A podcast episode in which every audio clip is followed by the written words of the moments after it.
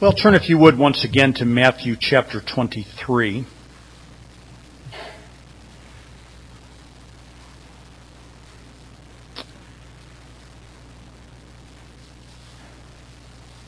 Matthew chapter 23, and we are, of course, working our way through Matthew on Sunday mornings. And one of my great debates and dilemmas in preaching through any book is how detailed to get, how much time to take with each concept or idea. I don't want to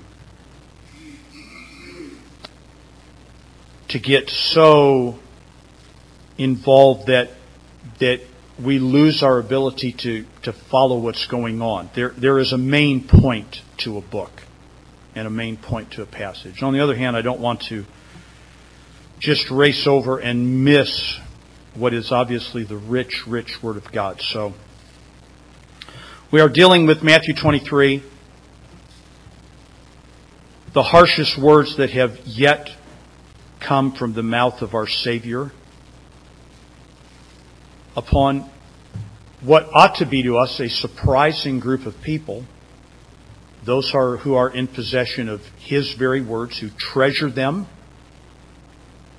these are people who cherish the Word of God, at least that's what they say, who are very concerned about fidelity to the Word of God, at least that's what they say, and who discover that rather than being approved by God, they are eviscerated by His words. And a passage like this, folks, really ought to be very arresting to us. And I, I think that we would do ourselves a great disservice to think that Jesus is only picking on an ancient sect of people. What Jesus is really doing is unmasking Bible religion gone astray.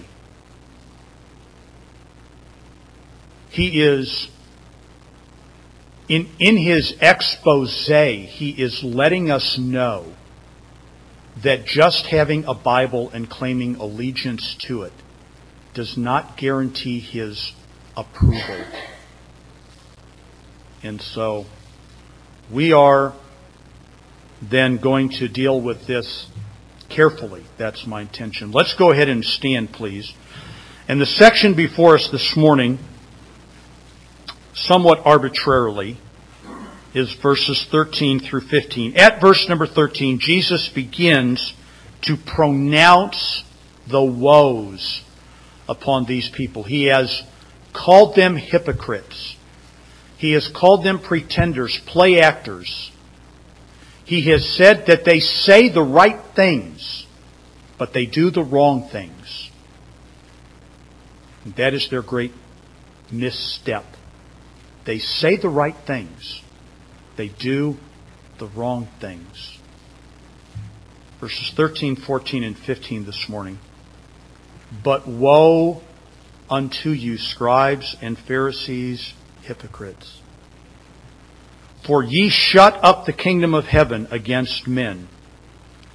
For ye neither go in yourselves, neither suffer ye them that are entering to go in. Woe unto you, scribes and Pharisees, hypocrites! For ye devour widows' houses, and for a pretense make long prayer.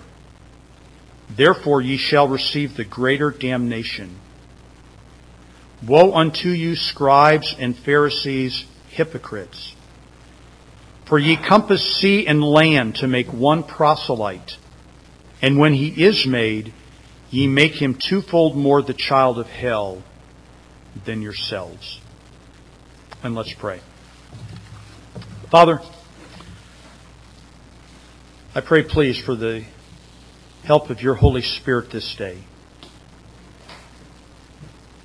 These are the words of our Savior, the Lord Jesus Christ, breathed out by your Spirit Our Savior has said nothing of himself, but he speaks that which you authorize. There is then complete harmony among the Trinity that these are words we need to have spoken to us. Father, may we never, ever be guilty of hypocrisy. You see all things. You know all things. We cannot hide anything from you. May we not pretend.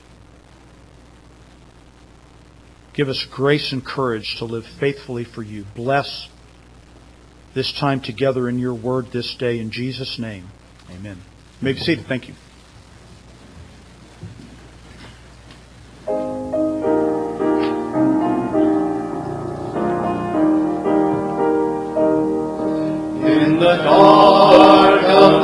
night have I often my face, while the storm howls above me, and there's no hiding place mid the crowd.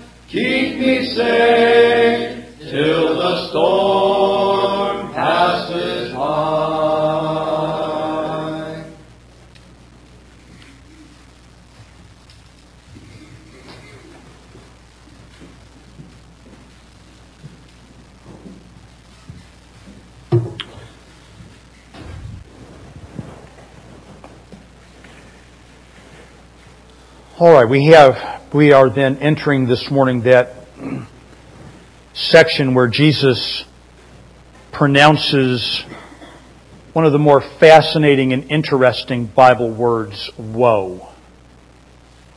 It's one of those words that is more descriptive of how it sounds than of what it means. I mean, the, it's, it's, the, it's a pronunciation of dismal doom and gloom. It's hard to define. It literally is more like a sound, like a groan coming out of the ancient mouth. And Jesus calls it down upon these men. He is, according to John chapter 5, the judge of all the earth. In order to demonstrate his equality with the Father and his superiority over all men, according to John 5, the Father has vested all judgment in the Son. And we have then this morning just a little bit pulled back for us, just a brief glimpse into what the great day of judgment must be like as the wrath of God is pronounced and the knowledge of God about mankind is revealed. Jesus has oftentimes conversed with these men. He has sparred with them verbally about Bible texts and difficult meanings and interpretations of Scripture. There is none of that here. This is the declamation of one who knows intimately the human heart. He's not, I mean, if I just walked up to somebody and pronounced them a hypocrite, I, I would be rendering a human judgment. I don't have all information. Jesus Christ knows everything. Our common ground of starting must be that these men are indeed hypocrites for the reason that he explains.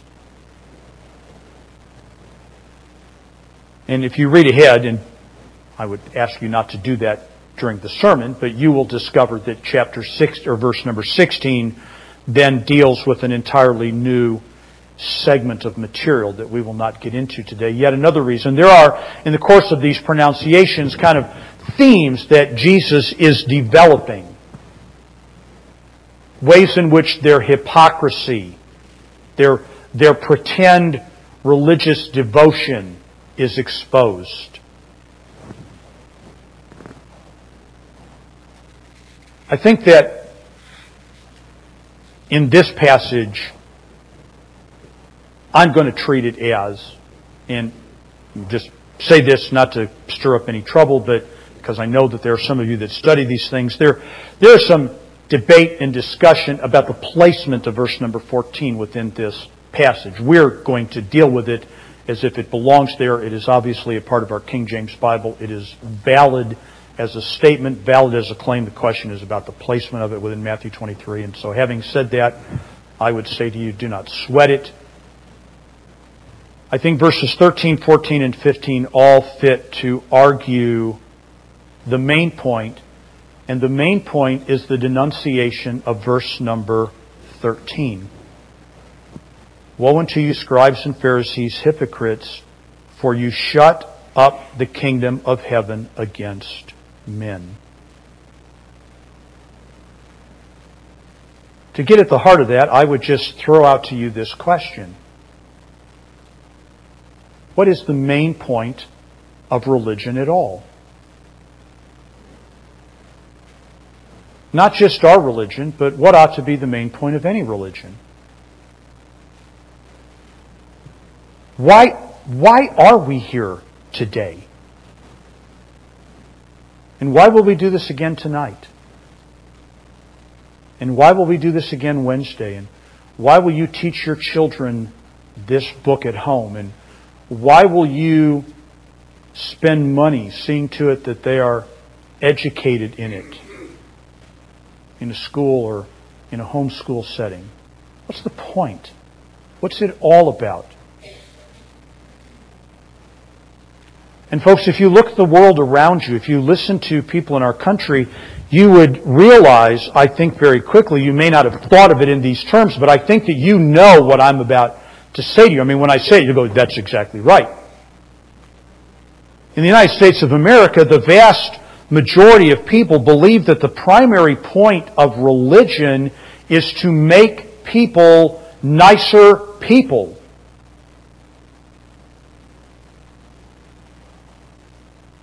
And this is one of the reasons that religious fundamentalism is so bitterly hated because it doesn't contribute to the overall harmony of society that religion is supposed to embrace.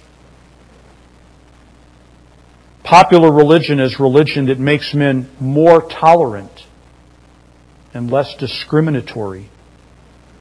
It makes men gentler and less mean. It is about more love and less hate. And that kind of religion will always have the acclaim of the masses. That's not the Bible picture. And by the way, I, I, would just propose to you that a misguided notion of what the main point of religion is, is one of the reasons that church services rapidly across America are becoming nothing less than some variant form of entertainment.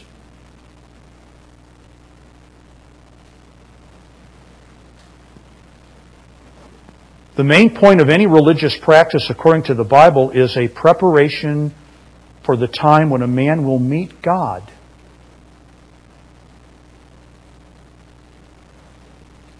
It is instruction in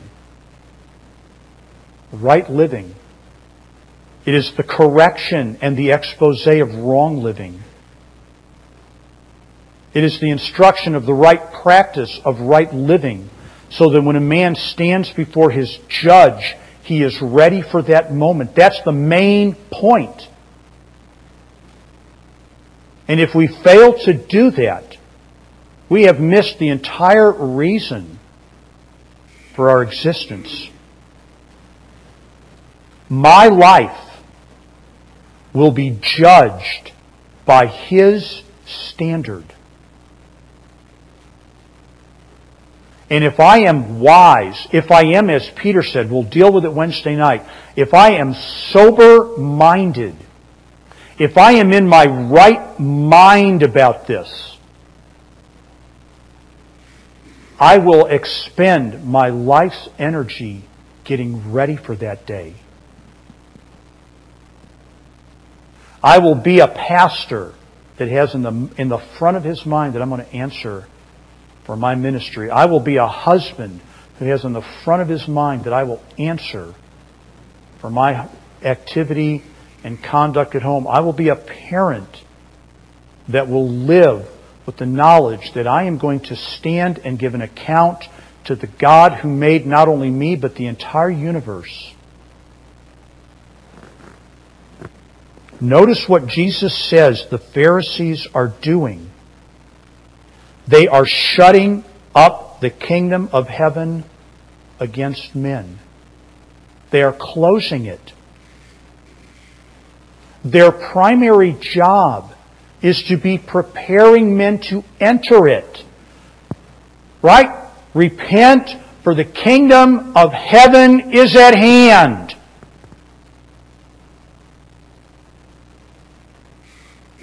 The Pharisees are obstacles. And of course, folks, we understand that a kingdom, any kingdom, whether it be an earthly kingdom or a heavenly kingdom. Any kingdom is a, is a sphere of government. It is an area, a geographical area ruled by a king. The kingdom of heaven is just that. It is not a kingdom in heaven. It is a kingdom whose origin is heaven. We had, of course, family members in this weekend for the wedding. Some of them hadn't been here in some quite some time, and one of them said, "When did they build that big thing on Dodge Street, that big towering overpass. And I said, well, they completed that in about 2008, and thank you very much, by the way. And they said, why do you say that? I said, because 80% of it was paid for by federal funds. The Dodge Street bypass was built on the authority of the government that is out of Washington, D.C. That's my point. The kingdom whose authority is sourced in heaven. And there's only one king, and his name is Jesus. And he rules over all. And these men were obstacles to that. And, and Jesus explains part of the way in which they become obstacles in verse number 15, and I think why they were obstacles in verse number 14, and that's what we'll deal with this morning. Jesus is the King, and people who believe are the citizens of that kingdom. And there is a way to live. And again, folks, we, we understand this. We don't always like it. Right? You get pulled over by a police officer, generally speaking, you're not going to get very far arguing to him that you didn't know what the speed limit was. He is going to adopt the position that as a citizen or a resident, you should know.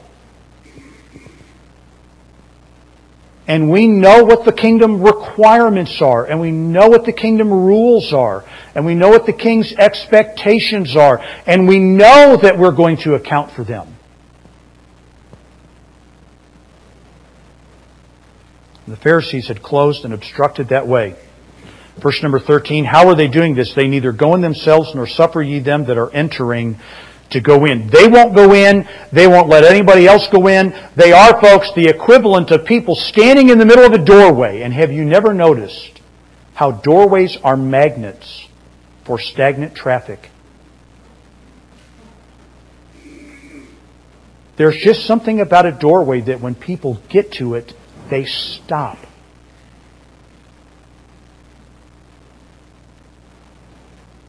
And here are the Pharisees.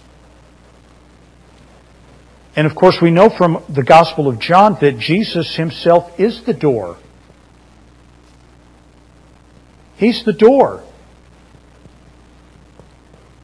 These men are obstructing the door to the kingdom. They obstruct the door when they question his very person. I'm just going to read you some verses. We're not going to spend a lot of time on this this morning. Let me just read you some passages. They, how, how did they do this?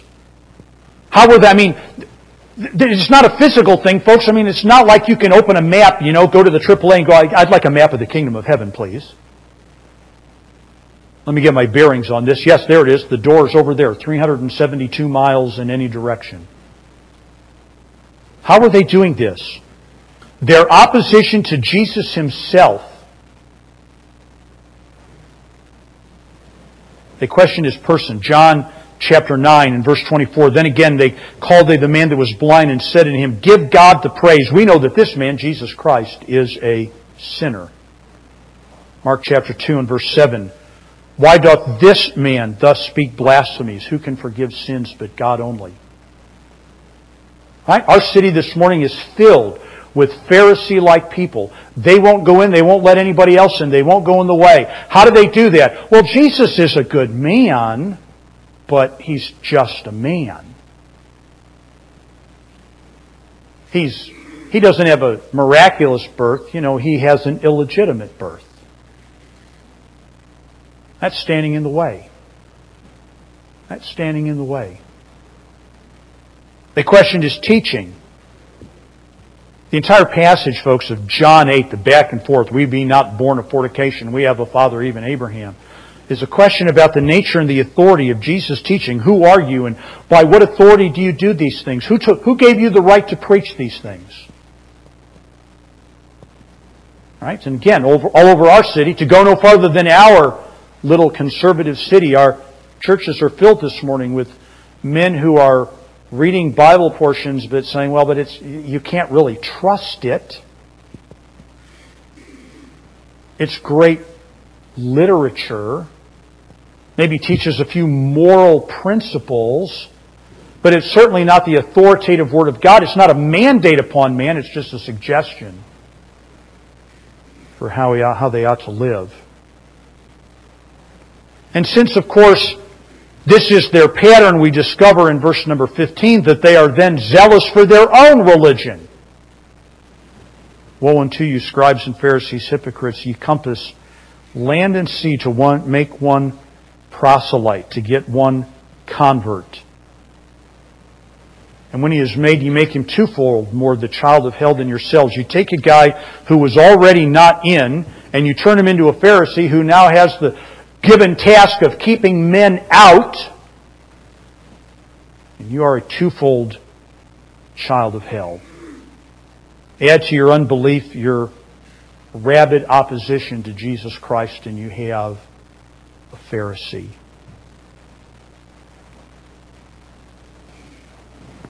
I think, folks, that, by the way, and this just,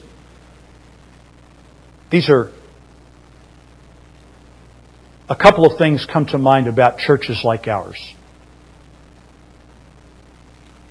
If it is true that the main responsibility of a religious practice is to prepare people to enter the kingdom of heaven and to be a good citizen of Jesus Christ, then I think we need to think very carefully and move very slowly when it comes to things like political activism. Not that politics doesn't matter because it does. But because when a church gives itself to politics, it's very much in danger of losing the point of its existence. The same thing is true about patriotism. And I, I, I, always deal with both of those subjects with great measures of guilt. I remember as a, as a young convert, our church, home church, had a track rack. Most people, most, many churches do. And I still recall the, one of the tracks was a very fine looking young man in a military uniform, and the caption was, Will dying for your country take you to heaven? And even as a young convert, I thought, Well, it sure ought to. It won't. And, and many good and godly people are great patriots, but many ungodly people are great patriots.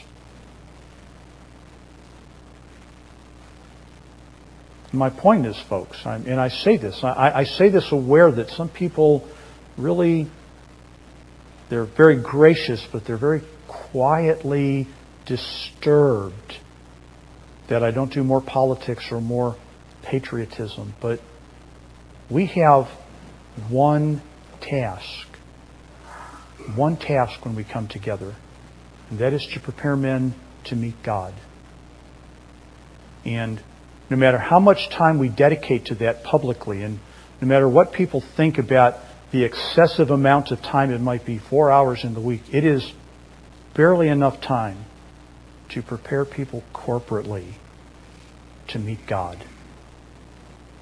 This is, this is the job. This is the, this is the goal. This, this is the goal, by the way, of all religious service, of all religious activity, not just the pulpit, but of the choir and of the Sunday school, of the buses, and of the Christian school, and of the outreach and the youth department is to prepare men and women to meet God. And woe to any group of people in any time with any label who don't do that, who become obstacles by calling into question the person of Jesus Christ or the teaching of Jesus Christ, or even this, folks, and Jesus didn't touch on it, but it certainly has to be developed, of just simply ignoring Him so that they can deal with other matters. Pressing social concerns.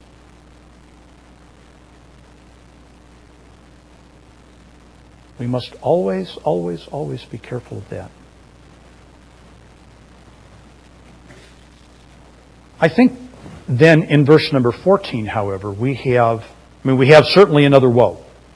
And, and, the, and the passage, by the way, with the exception of verse number 14, the entire passage tends to combine these woes kind of sort of coupled together, pairing thoughts. They're not going in, they're not letting others go in because they are making proselytes to their own movement. They're zealous for this. I mean, folks, how else would you describe it but to compass land and sea to make a convert? To the ends of the earth to make a Pharisee?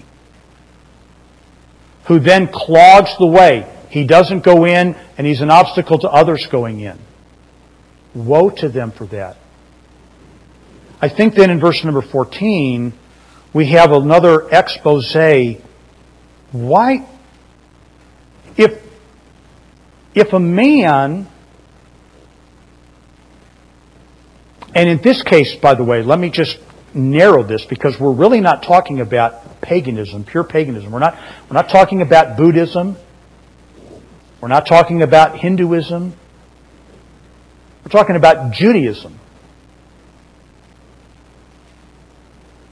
What is it that would bring together this dynamic, a passionate, alleged commitment to the Bible, and in reality, opposition to the God of the Bible? And I think we have the answer to that in verse number 14. Woe unto you, scribes and Pharisees, hypocrites! For ye devour widows' houses, and for a pretense make long prayer.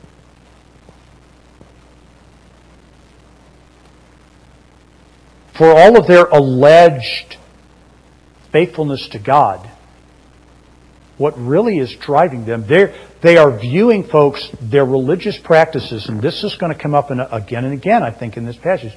Their religious practice is a means for them to make money. They view religion as a pathway to prosperity, not a pathway to godliness, but a pathway to gold. They prey upon the religious inclinations of others for their own gain. They cloak their covetousness in religious practices. I mean, look at how Jesus exposed them. For a pretense make long prayer. They don't love God.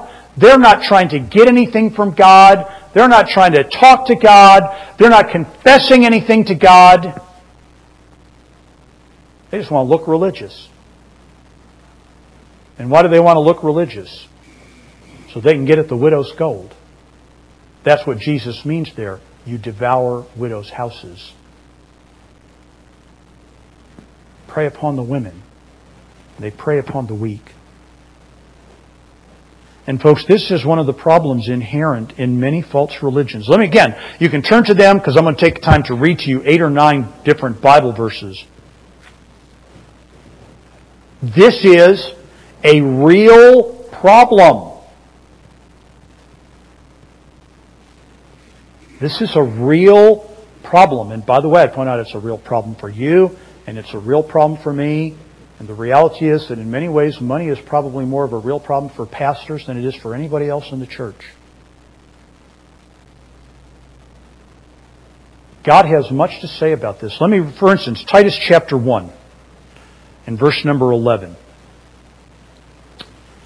Paul writes to Titus, and this, this is part of the explanation of why he left Titus. Titus, I'm going to leave you in Crete. Uh, it's not really where you want to be, but I need to leave you in Crete. He begins to talk about some of the people who are there, Titus 1.11, whose mouths must be stopped, who subvert whole houses, teaching things which they ought not, for filthy lucre's sake. They're teaching it for the cash. They're teaching it for the contribution. And Peter said to Titus, You've got to go out and put an end to that. You've got to cry out against that. 2 Corinthians chapter 2 and verse number 17.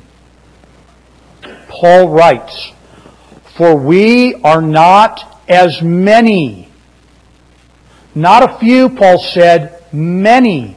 We are not as many that corrupt the Word of God. And I don't know if you have a note in your Bible, but you need to be. What does Paul mean there? He means to sell it, to retail it, to peddle it.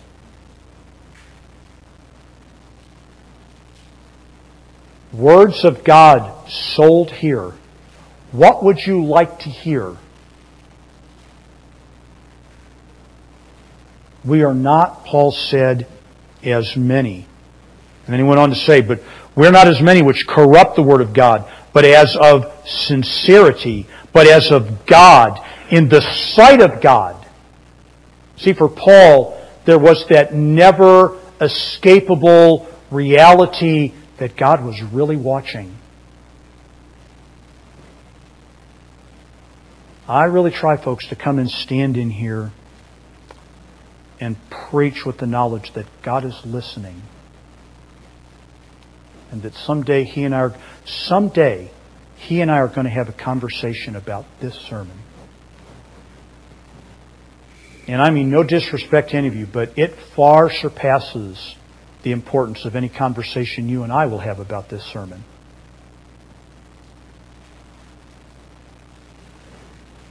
This was the sin of Balaam. You read about Balaam in the book of Numbers. He gets a lot of mention, and you, kind of walk away and you go, okay, where did Balaam fit in this? I mean, he was a bad guy with a good message. Bingo! Bingo!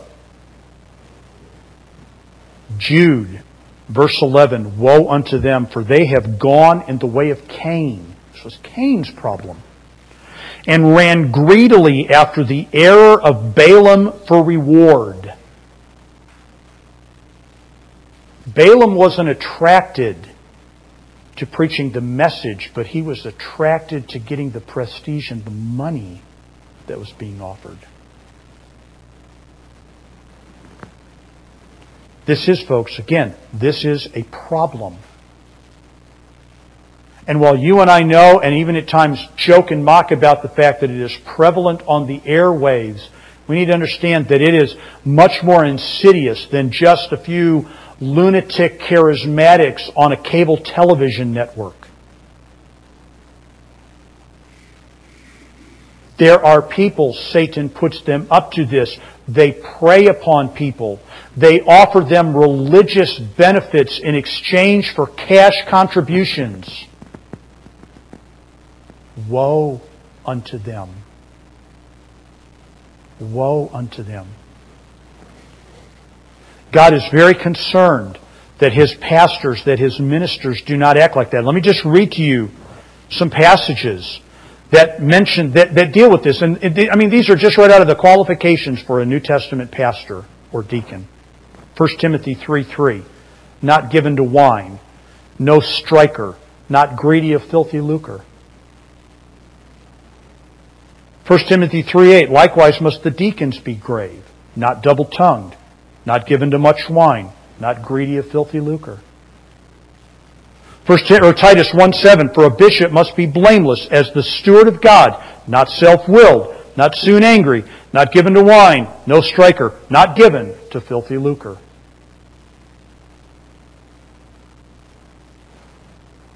And I just sincerely express gratitude that to my knowledge it's never been the intention of anybody in this church to see that my wife and I lived in poverty can I just expand that by saying the Bible doesn't ever seem to know that notion either?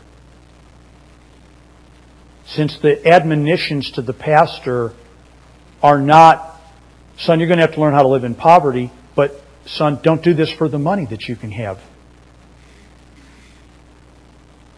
There must be some money available to keep telling me not to do it for the money.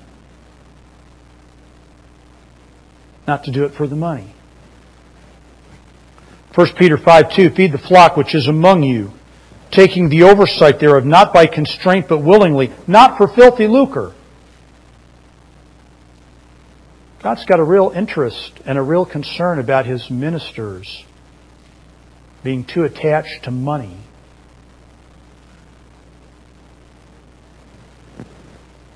We find Samuel at the end of his life, at the end of his ministry, standing up in front of the representatives of the nation and saying, Have I taken anybody's ox? I mean, now's the time to deal with it. Do I owe anybody money? Is anybody accusing me of thievery? I mean, it's, you know, all the cards are on the table now. That's, I mean, that's Samuel's position. It's not an accident, folks, that he concludes his ministry by an appeal to the verification of his honesty. In chapter 20 of Acts, Paul stands and discusses with the Ephesian elders. He says to them, This is goodbye. I will not see you again. We will not cross paths on earth. So I just want you to know that I haven't coveted your gold or your silver or your apparel. Why is that? Why, why would he make that kind of statement? Because, folks, there is an entire religious movement that is religious simply to get gold from somebody else.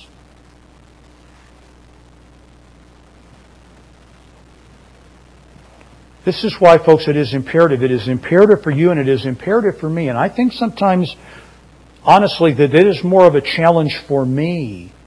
Those of us who are pastors, who live with the reality that there are bills to pay, that there are lights. OPPD doesn't have a program that exempts churches. God could have but did not structure it in such a way that religious buildings do not deteriorate. There's a sense in which this thing is like a gargantuan house. There isn't a week goes by that there isn't something that ought to be fixed. And you could walk up and down here and go, and some of you did, that needs to be repaired. That needs to be painted. And we do that the way that everybody else does. And it becomes very easy, folks, I confess this to you. It becomes very easy for a pastor to stand here and just look out along the crowd and see dollar signs. So we all need to come to an understanding about this. God is very clear. He doesn't need our money.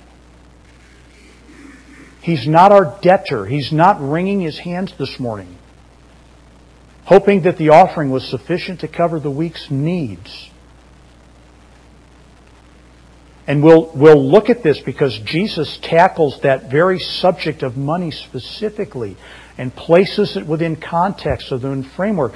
Does that then mean, this by the way will become a part of the ongoing dilemma as he talks to the Pharisees. Right? Not this extreme, but oh by the way, not that extreme either. If you would, let me just deal with this quickly. Folks, we need to understand this. We need to understand this as a church. I mean, I need to understand this as a pastor. You need to understand this as a parishioner. Philippians chapter 4, that all giving is ultimately, turn if you would, I'll have you look at Philippians, we'll be done in just a moment. All giving is an act of worship All giving is an act of worship. It is the right response to the sovereignty and the command of God.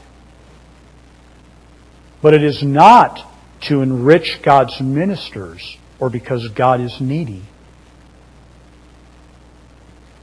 It is part of my maintaining my right standing before Him, my understanding of where I fit in things.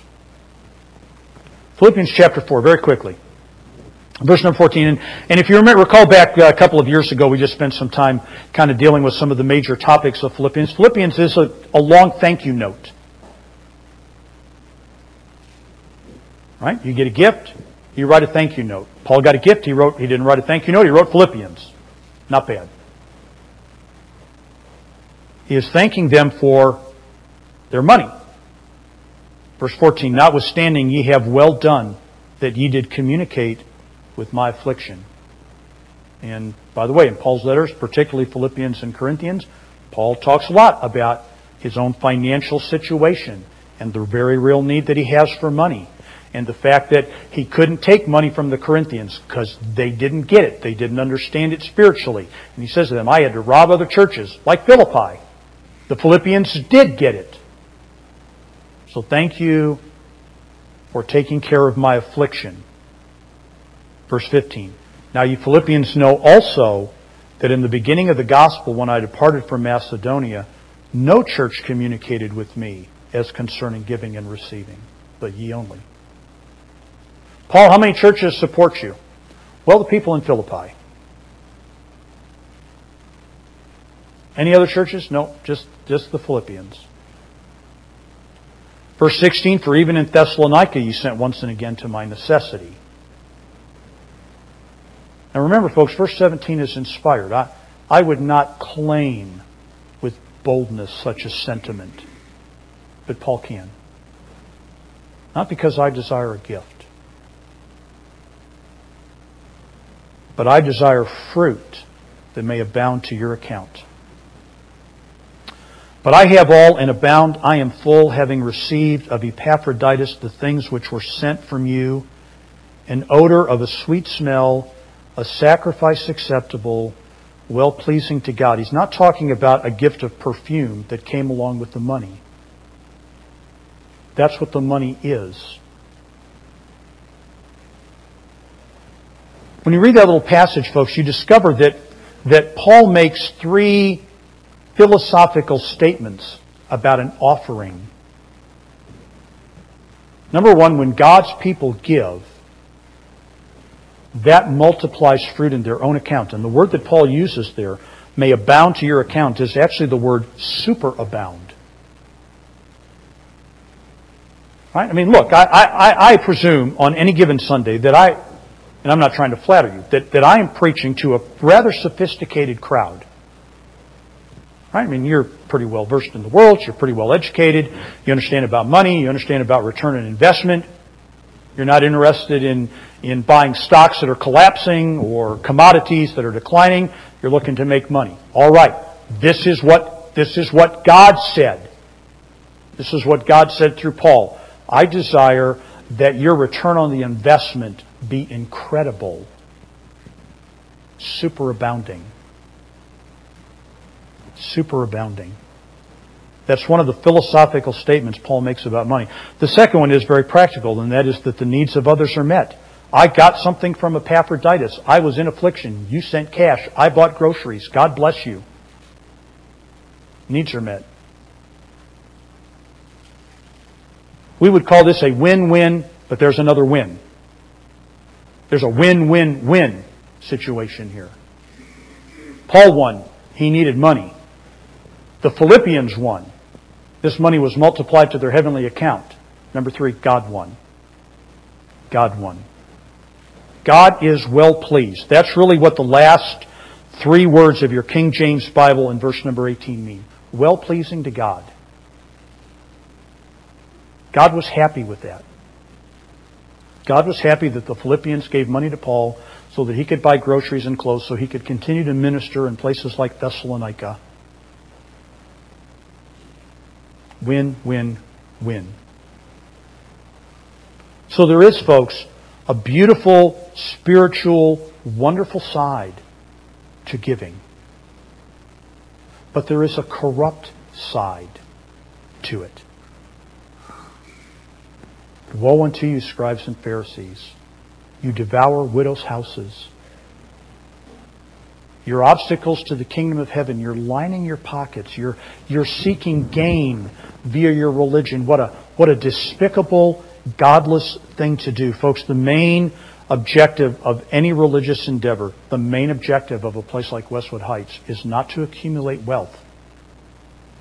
Certainly not to make me wealthy,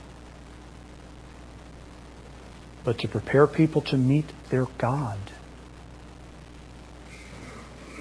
And woe to any church that fails in the main task. Let's pray this morning.